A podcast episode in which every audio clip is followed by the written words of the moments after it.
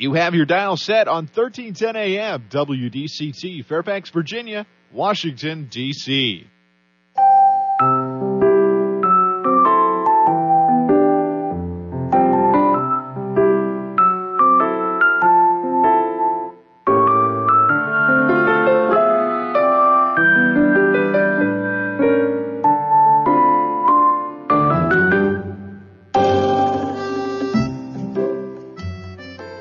나른한 오후를 날려줄 워싱턴 미씨들의 수다. 안녕하세요, 미씨님들. 윤주와 함께하는 워싱턴 미씨네. 미씨님들 안내 말씀 있습니다. 미씨네 어제 청취하신 미씨님들은 제가 무슨 말 하려는지 아시죠? 하지만 미씨네를 가끔 청취하시는 분들이다. 그러면 어제 알려드린 말씀을 못 들으셨을 것 같으니 새해부터는요, 미신내에 조금의 변화를 주고자 제가 미신님들과 소통을 하는 방법으로 미신님들의 사연을 소개하는 코너를 만들려고 하는데요. 다른 미신님들과 나누고 싶은 재미있는 사연, 감동 사연, 힘든 사연, 고민, 그 어떤 것이라도 좋아요. 신청곡도 좋습니다. 사연은 이메일로 보내주시면 제가 일주일에 한두 개씩 소개를 하도록 할게요. 여기 미시네와 함께 나누고 싶은 어떤 사연이라도 환영합니다. 열받는 일 있으세요? 확가 그냥 폭로해 버리세요. 익명으로 소개할게요. 자랑하고 싶어 입이 근질근질 그, 어, 거리는 일이 있으세요? 그러면 알려주세요. 함께 기뻐하게요. 펑펑 울고 싶으세요? 토닥토닥 해드릴게요. 칭찬 받고 싶으신가요? 칭찬 많이 해드릴게요. 미시네를 사랑하시는 많은 청취자분들의 사연 기다리겠습니다. 보내주실 이메일 주소는요, 미시토크 at mail.com이에요. m-i-s-s-y-t-a-l-k 골뱅이 mail.com 어, 외우기 쉽죠?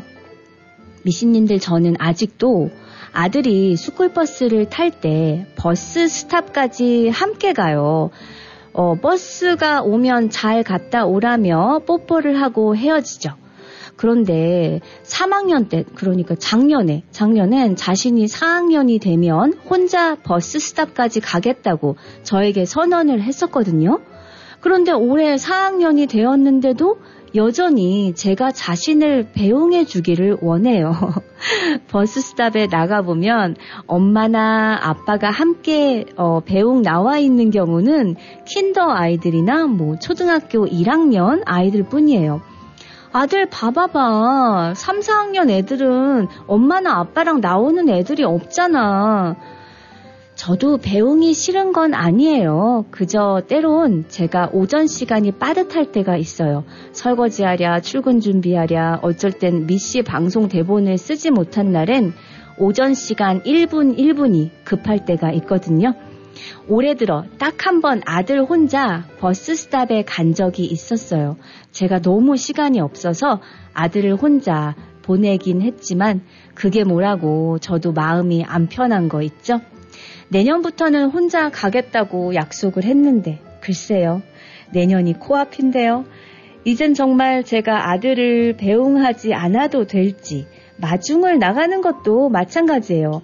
아들은 제가 매일 마중을 나오길 원하지만, 방송을 마치고 버지니아에서 메릴랜드에 도착을 하면 아들이 스쿨버스에서 내리는 시간을 맞추기가 힘들어요. 가끔 스쿨버스가 늦게 도착을 하는 날엔 제가 아들을 마중 나갈 수 있지만요. 아들의 배웅은 좀 홀가분한 느낌이 드는 반면 마중은 약간의 설레임이 있는 것 같아요. 아닌가요? 배웅은 원래 아쉬운 마음이 들어야 하는 건데 아들을 배웅하고 집으로 돌아오는 저의 발걸음은 항상 가볍거든요. 오늘은 12월 27일 수요일입니다. 김한선의 탤런트로 시작할게요.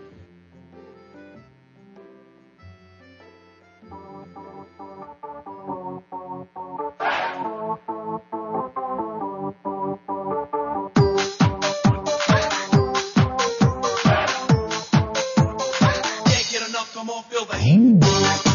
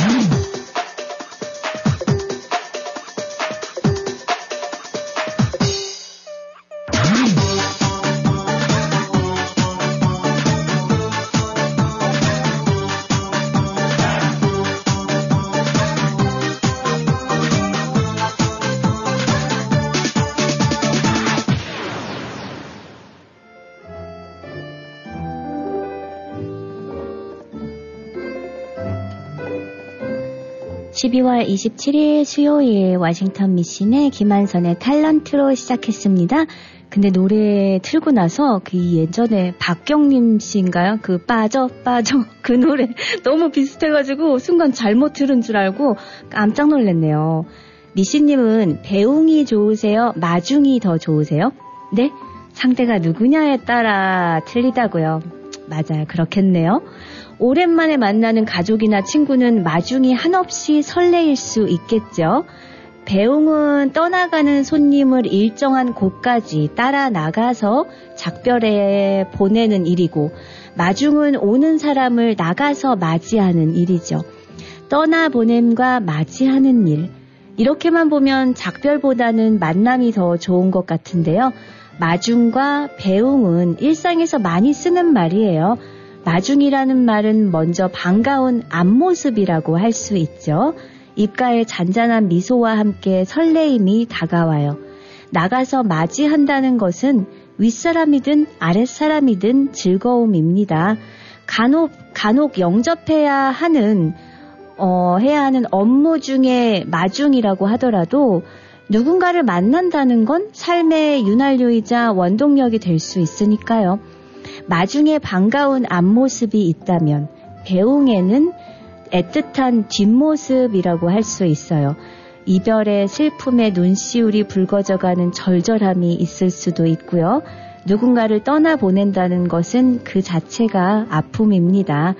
비록 멀지 않은 시기에 다시 만날 약속이 있을지라도 이 순간은 고통일 수 있어요. 한 번쯤 되돌아볼 것 같은 기대감에 뒷모습이 보이지 않을 때까지 좀처럼 발을 뗄 수 없는 게 인지상정이죠. 집 앞 어기를 돌아 순식간에 사라져버리는 야속함이 있을지라도 격식을 차려 전송하는 것보다 훨씬 인간적입니다. 어디에 가면 이 마중과 배웅을 함께 볼 수 있는 줄 아세요? 네, 공항이에요. 전 세계 수많은 사람들이 오고 가는 공항 안에서는 헤어지기 싫어서 애틋하게 서로를 끌어안고 있는 사람들이 있는가 하면 얼마나 오랜만에 만난 건지 반가움에 얼싸안고 얼굴을 부벼대며 난리 법석을 피우는 사람들도 있어요. 한쪽은 떠나가는 일을 배웅하고는 쓸쓸히 혼자 돌아오는 사람과 한쪽은 홀로 마중 나가 상기된 얼굴로 누군가와 함께 돌아오는 모습. 저마다의 헤어짐과 만남이 있음을 한눈에 볼 수 있는 것이죠. 아스트로의 노래입니다. Dream Come True.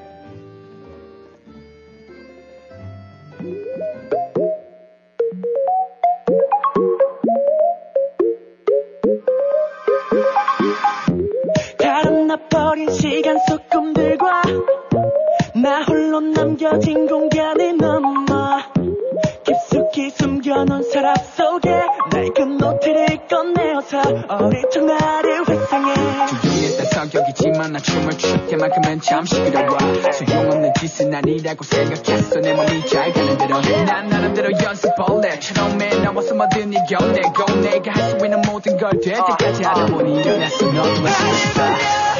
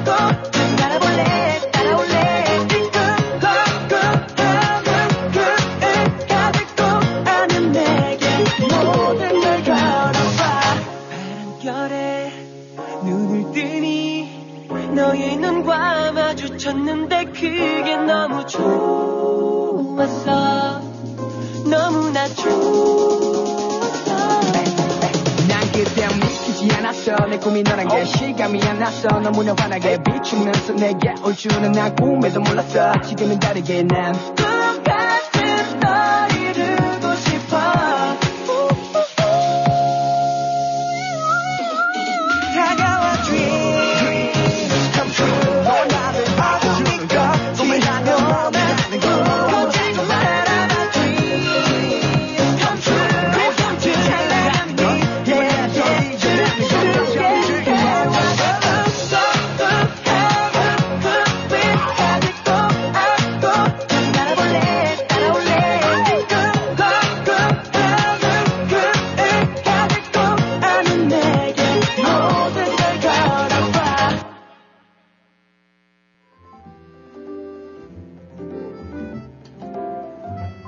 미씨님은 남편이 퇴근하고 돌아오면 어디까지 마중 나가세요? 차 앞까지? 거라지 문 앞까지? 현관까지? 신혼 때는요? 한국에서 보면 부부들이 서로 버스 정류장까지 남편을 또는 아내를 마중 나가고 하더라고요. 뭐 세상이 무서워서일 수도 있고 빨리 보고 싶어서일 수도 있죠. 가끔 드라마에서 그런 장면이 나오면 아 너무 애틋해 보이고 너무 좋아 보여요. 미국은 버스 정류장에서 남편을 마중 나갈 일은 없으니까요. 마중 나가봐야 집 앞 드라이브웨이. 예전에 친구가 남편 때문에 짜증나 죽겠다고 했던 얘기가 생각나는데요. 우리 남편은 아주 투마치야 투마치. 자기가 퇴근하고 오면 내가 달려가서 반겨주면서 뽀뽀라도 해주길 바라나 봐. 해주면 되잖아. 야, 신혼도 아닌데 웬 뽀뽀? 거라지 소리 나면 남편 왔구나 생각하면서 문 열리면 부엌에서 여보 왔어? 이 정도는 하지. 근데 한 번은 남편이 집에서 키우는 개 돼지가 와도 이거보다는 낫겠다. 하면서 화를 버럭 내는 거야. 나 참. 연속극을 너무 봤는지 앞치마한 마누라가 달려나와 안기고 뽀뽀하고 쪼르르 쫓아 들어와 옷이라도 받아 걸어야 한다고 생각하는 것 같아. 결혼 10년, 15년 된 부부들이 그렇게 하냐? 친구는 자신도 일하고 들어와서 정신없이 애 둘 챙기면서 남편 오기 전에 저녁 준비하면서 여보 왔어 이 말 한마디면 되지 않느냐는 거예요.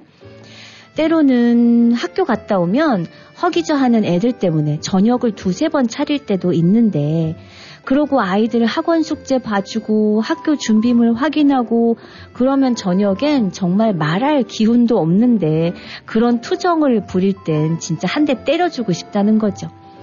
근데 저는 친구의 마음도 이해가 되고 친구의 남편 마음도 이해는 합니다. 집안에 들어온 사람이 엄마던 아빠던 자식이던 간에 한 집에 사는 내 집 식구들이 들어오면 눈을 맞추고 반겨주어야 들어오는 사람도 기분이 좋겠죠. 저도 그랬어요. 학교를 다닐 때 집에 와서 엄마가 현관까지 나오며 어서와 우리 딸 배고프지 그런 말들을 할 때면 지친 마음도 솜사탕처럼 푹신해지는 것 같았고 집에 아무도 없거나 엄마가 TV 소리에 내가 들어오는 것도 모르면 괜히 뾰루퉁해지기도 했던 것 같아요. 근데 이런 경우도 자주 있죠. 집에 반려견 키우면 문소리 나면 제일 먼저 반려견이 꼬리 흔들며 들어오는 식구를 반기죠. 어, 아, 죄송해요. 또 부부가 서로 일하고 아이들도 공부하느라 힘들고 해도 집에 먼저 들어와 있는 사람이 귀가한 가족에게 환한 표정으로 왔냐며 현관 앞까지 가 있는 시간이 얼마나 될까요? 1분, 1분이면 충분합니다. 1분만 마중해 주세요. 샤크라가 불러요. Oh My Boy.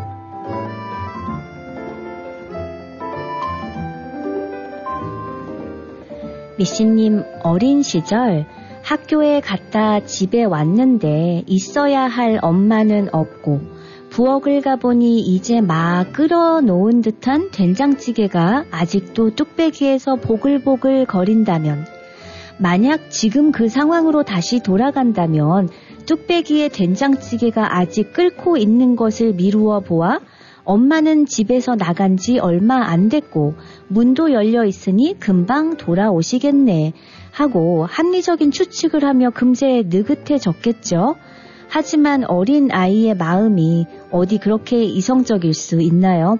엄마의 부재란 아무리 적응해 보려 해도 결코 익숙해지지 않을 않는 것일 테죠. 불안한 마음으로 엄마를 기다리던 어린 시절을 위로해주는 그림책이 있는데요. 어른이 봐도 참 마음 뭉클해지는 동화책입니다. 일하러 간 엄마를 마중하기 위해 하루 종일 거리에서 서성이는 아이의 간절한 모습을 담은 책의 제목은 엄마 마중이라는 책이에요. 일제시대 때 쓰여진 이 동화는요, 1930년대 종로 거리가 배경인데요. 이 책은 전차 정류장으로 걸어오는 아이의 등장으로 시작이 돼요.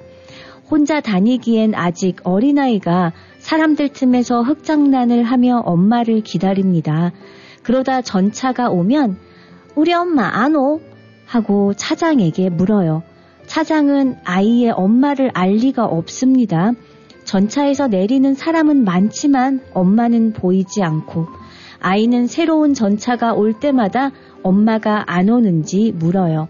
시간이 지나 날이 저물고 바람은 부는데 아이는 꼼짝 안 하고 전차가 와도 다시는 묻지도 않고 코가 새빨개지도록 가만히 서서 목이 빠지게 엄마를 기다립니다. 묵묵히 엄마를 기다리는 현실 속 아이의 모습과 곧 엄마를 만날 거라는 희망이 담긴 장면이 교차돼 거듭될수록 아이의 간절함은 어느새 독자에게 고스란히 전달이 돼요. 90년 전이나 지금이나 엄마라는 사람은 세상 그 무, 무엇, 무엇으로도 바꿀 수 없는 절대적인 존재이자 영원한 그리움의 대상이기 때문이죠. 과연 아이는 엄마를 만날 수 있을까요? 아가의 코가 시뻘개지더니 비관적인 생각이 듭니다. 엄마가 안 오나 보다 하면서요. 게다가 동화책에선 이후부터는 계속 배경의 그림만 펼쳐지거든요. 추운데, 해도 졌는데, 이제 전차도 안 오는데, 눈까지 내리죠? 하지만 마지막 페이지 그림엔 작게 엄마 손을 잡고 걸어가는 아이가 보입니다. 아가와 엄마가 눈이 펑펑 내리는 길을 다정하게 걸어가나 봐요. 사실 아가의 엄마가 왔는지는 알 수 없어요. 더 이상 작가가 글을 쓰지 않았으니까요. 하지만 그림엔 엄마 손을 잡은 아기가 아까의 그 아가라고 너무나도 믿고 싶어집니다. 데이식스의 노래예요. 완전 멋지잖아.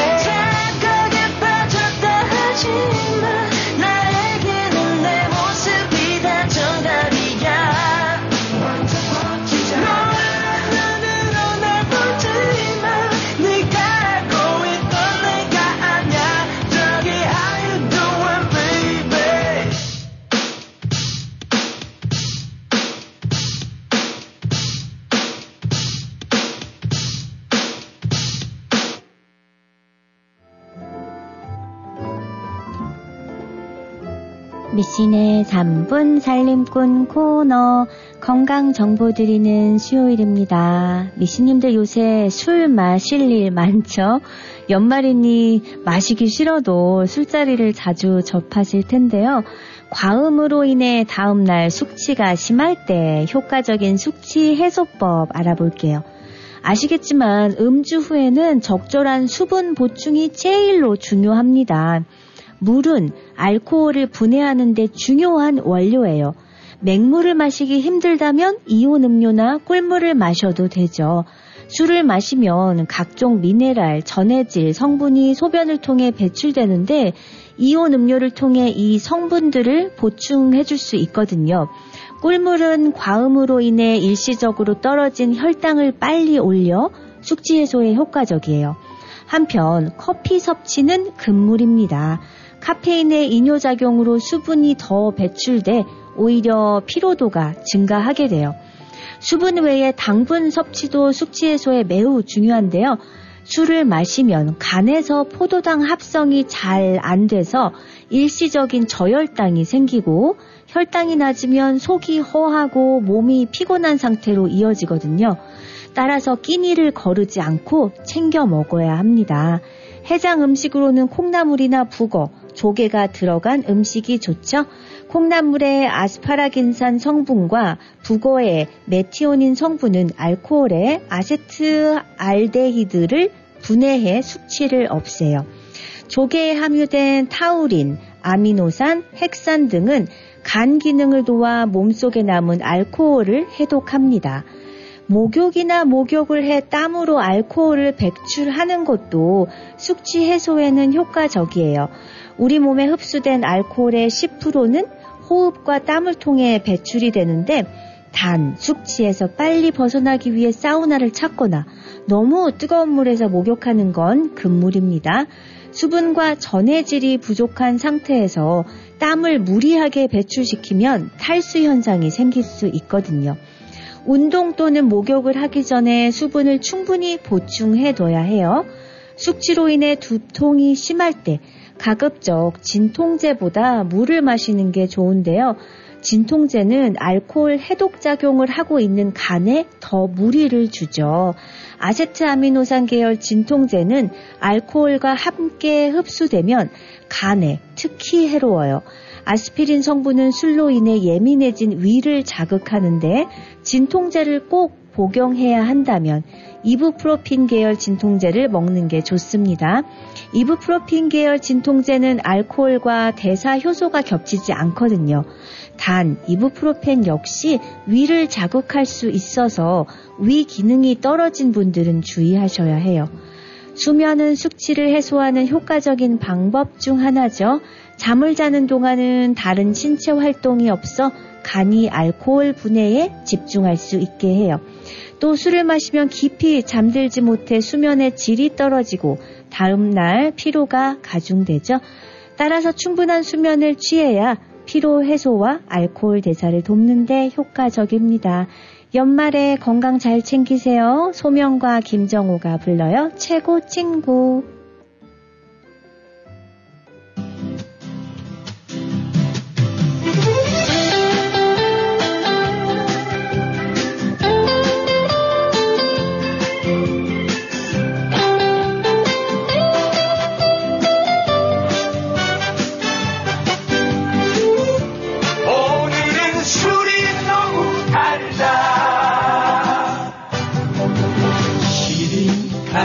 가슴에 바람이 분다.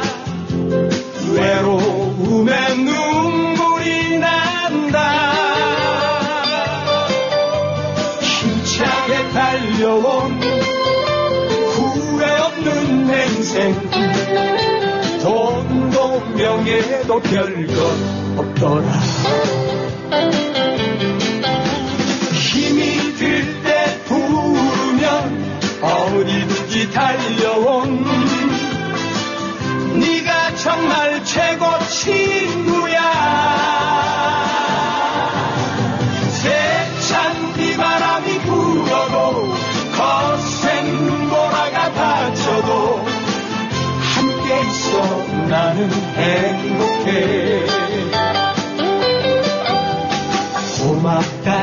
친구야. 사랑한다 친구야. 오늘은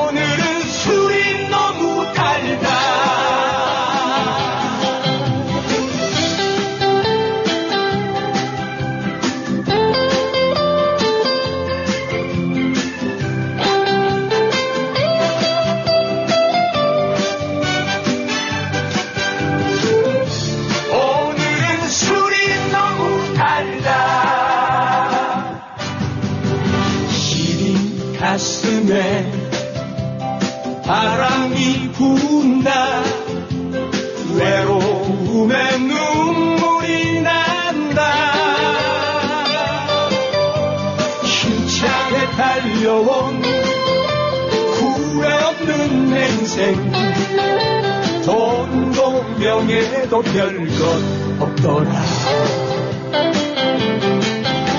힘이 들 때 기대면 아낌없이 감싸준 네가 정말 최고 친구야. 세찬 비바람이 불어도 거센 눈보라가 닥쳐도 함께 있어 나는 행복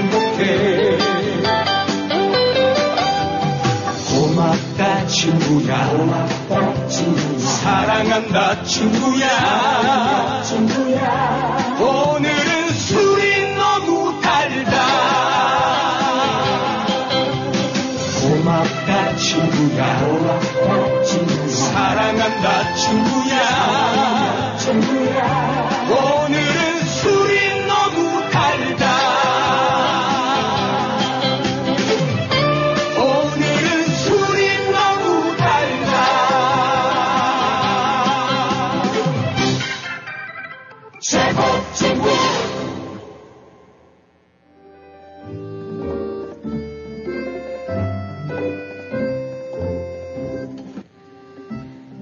미씨님은 학창 시절에 비가 오면 식구 중 누군가가 우산을 들고 마중을 나온 적이 있나요?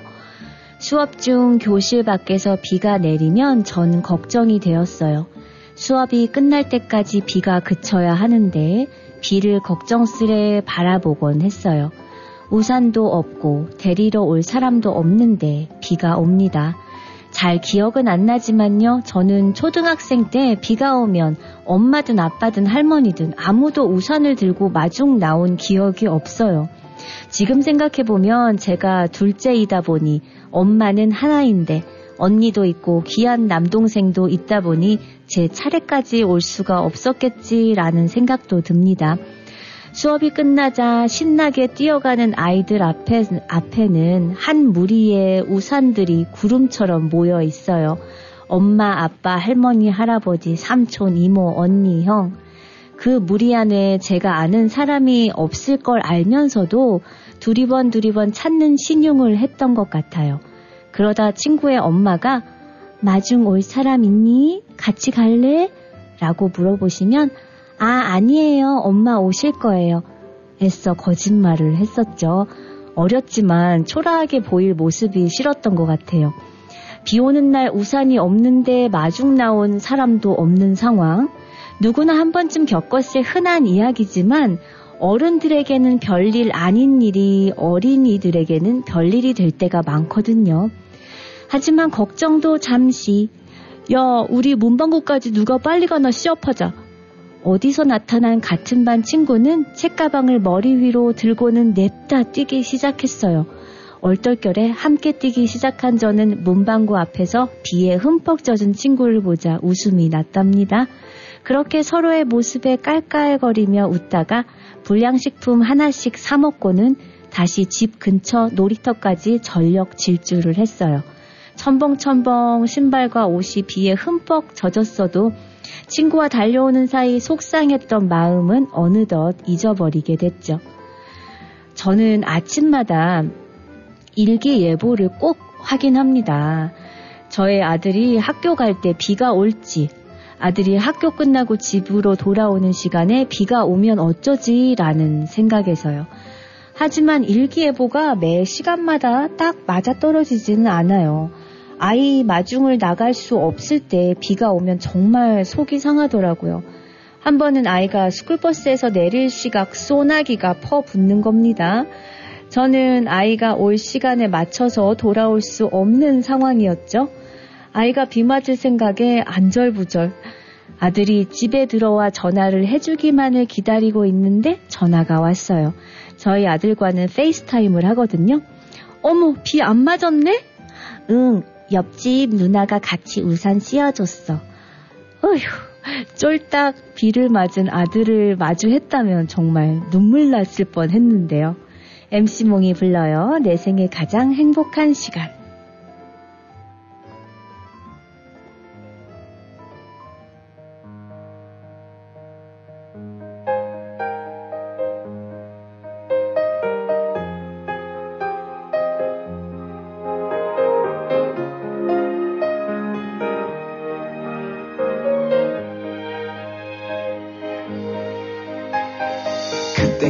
막잘 나갈 때라서 돈의 완장에 속이 찰 때라서 어떤 놈이 뭐가 생기니까 끝없는 욕심은 더 땡기니까 여자는 더 꼬여. 사람이 우습게 보여.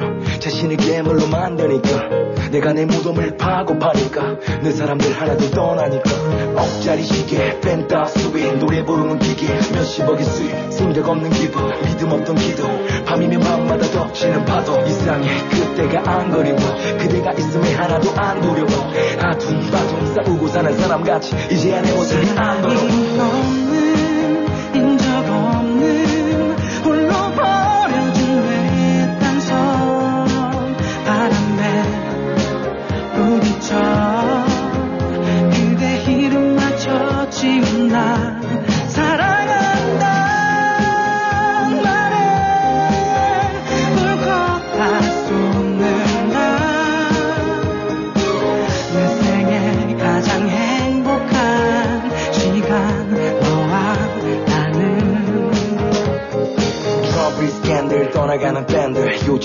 뭔지 잃어버린 트렌드.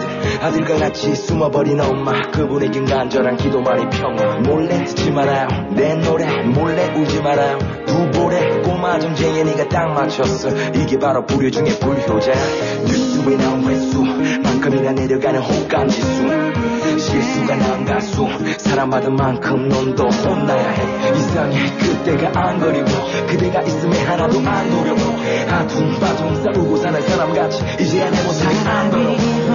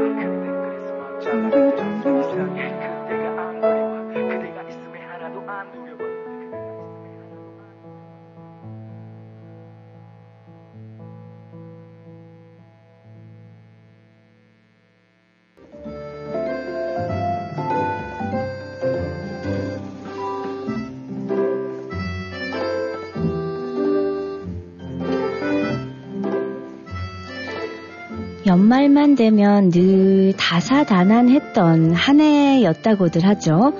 그만큼 우리의 삶은 그렇게 쉽지 않았다는 겁니다. 12월은 많은 사람들이 마음의 기도를 함께하는 계절이기도 해요. 한 해를 마무리하면서 오늘이 있기까지 도와준 삼라만상의 모든 만물에게 감사하는 계절이기도 하고요. 무탈한 시간에 대한 감사와 다가오는 미래에 대한 의지의 마음을 담아 다시 한번 반성과 함께 모든 이들에게 고마움의 기도를 드리는 거죠. 이제 남은 며칠 동안 2023년을 배웅하고 다가올 2023년, 2024년을 곧 마중 나가야 할 때입니다. 이혜인님의 시, 한 해를 보내면서 올리는 기도 읊어드리면서 마치도록 할게요. 마지막이라 말하기엔 너무나 아쉬운 시간. 저 멀리 지나가 버린 기억. 차곡차곡 쌓아 튼튼한 나이테를 만들게 하십시오. 한 해를 보내며 후회가 더 많이 있을 테지만 우리는 다가올 시간이 희망으로 있기에 감사한 마음을 갖게 하십시오. 그리워하고 사랑하는 사람들에게 감사 안부를 띄우는 기도를 하게 하십시오. 욕심을 채우려 발버둥 쳤던 지나온 시간을 반성하며 잘못을 아는 시간이 너무 늦어 아픔이지만 아직 늦지 않았음을 기억하게 하십시오. 작은 것에 행복할 줄 아는 우리 가슴마다 웃음 가득하게 하시고 허황된 꿈을 접어 경험, 경허한 우리가 되게 하십시오. 맑은 눈을 가지고 새해에 세운 계획을 헛되게 보내지 않게 하시고 우리 모두에게 다시 일어설 수 있는 힘을 주십시오. 이혜인. 혹시 한 해를 보내면서 나의 주변에 소중한 인연으로 함께 하면서 내가 모르는 사이 서운했던 일이나 내가 부족한 탓에 나의 이웃들에게, 직장 동료에게, 또 친구에게 조그마한 말 한마디라도 마음의 상처를 주지는 않았는지 되돌아보고 상처를 주었다면 12월의 아름다운 기도를 통해 용서를 구해보는 건 어떨까요? 미신님들 이제 2023년 개묘년도 저물어 갑니다. 애틋함과 반가움, 뒷모습과 앞모습이 교차하는 연말 연시예요. 애틋한 배움과 설레이는 마중 하시기를 바랄게요. 미신의 마지막 곡 SG 워너비의 겨울나무 들려드리면서 윤전, 윤주는 물러갑니다. 미신님들 사랑합니다.